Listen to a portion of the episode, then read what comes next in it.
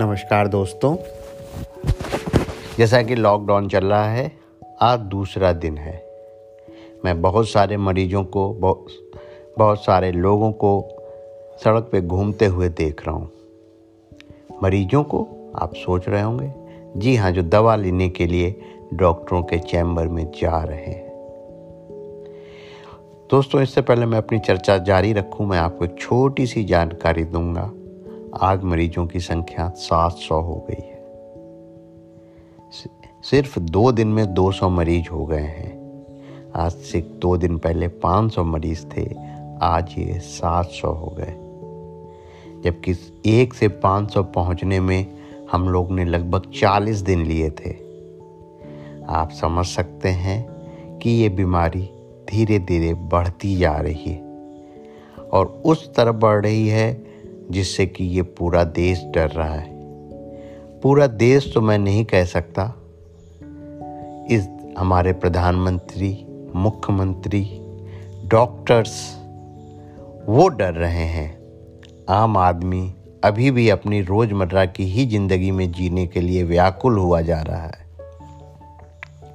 इतना समझाने के बाद, इतना टीवी में आने के बाद, इतना पेपर में आने के बाद मान लीजिए ये सारी चीज़ें आपके इंटरेस्ट की ना भी हों तो व्हाट्सएप और फेसबुक पे कितने मैसेजेस आ रहे हैं?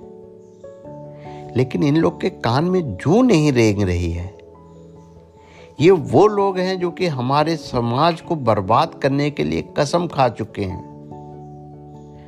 किसी भी दुकान में देखिए एसेंशियल डेढ़ मीटर की दूरी बनाने के लिए कितनी मेहनत करनी पड़ रही है। लोग एक दूसरे से चिपकने के लिए भी व्याकुल हैं। आखिर क्यों? दोस्तों, मुझे पता है कि आप ऐसा नहीं कर रहे आप समझदार हैं। मैं आपसे एक छोटी सी अपील करूँगा। और पंद्रह दिन ना निकलिए घर से। बिना दूध की चाय पी लीजिए। चाय पीना छोड़ दीजिए। घर में रहिए, ब्रेड नहीं खाइए। ज़्यादा दिक्कत नहीं होगी, कुछ दिन संघर्ष करना पड़ेगा, बस। लेकिन उसके बाद इस दुनिया को आप अच्छे ढंग से देख पाएँगे, समझ पाएँगे।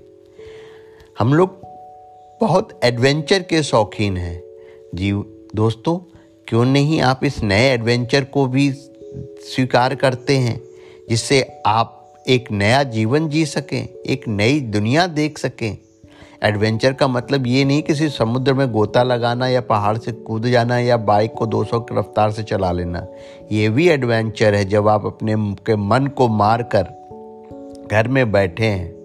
आइए इस मौके का फ़ायदा उठाइए। घर में बैठिए। घर से बाहर तो सबकी पूरी ज़िंदगी कट रही है। एक बार जो बच्चा घर से निकल जाता है तो उसको फिर घर आना और रहने का समय नहीं मिलता है। ये जितनी भी दुकानें हैं जहाँ एसेंशियल सपोर्ट्स की चीज़ें मिल रही हैं, वहाँ जो बेसिक क्राइटेरिया है, वह संभव नहीं है मेंटेन करना, क्योंकि ह्यूमन नेचर है। एक दुकानदार जो सुबह से शाम तक काम करके थक जा रहा है, वो कैसे उतने क्राइटेरिया को मेंटेन करेगा? और उसको कैसे पता कि जो कस्टमर उसके यहाँ दवाई लेके दवा दवा लेने आया है या सामान खरीदने आया है, उसके अंदर ये इन्फेक्शन है कि नहीं है? क्योंकि जब आप ये बीमारी कोरोना लेटेंट स्टेज में होती है और आदमी कैरियर स्टेज में होता है, दुनिया में कोई नहीं उसे पकड़ सकता। इसलिए कृपया कर कर आप घरों में रहें, अपने एसेंशियल नीड्स के सामान के लिए भी घर से बाहर मत निकलें। ये आपको बहुत ही फ़ायदा पहुंचाएगा। आप इस लॉकडाउन में एक एडवेंचर देखें और देखेंगे कि आप कितने ज़्यादा सफल सक्सेसफुल और मज़बूत होकर बाहर निकलेंगे। जैसे कि सोना तब के बहुत निखर जाता है उसी तरह से इस लॉकडाउन में रहने के बाद आपकी पर्सनालिटी में भी अद्भुत निखार आएगा। धन्यवाद दोस्तों।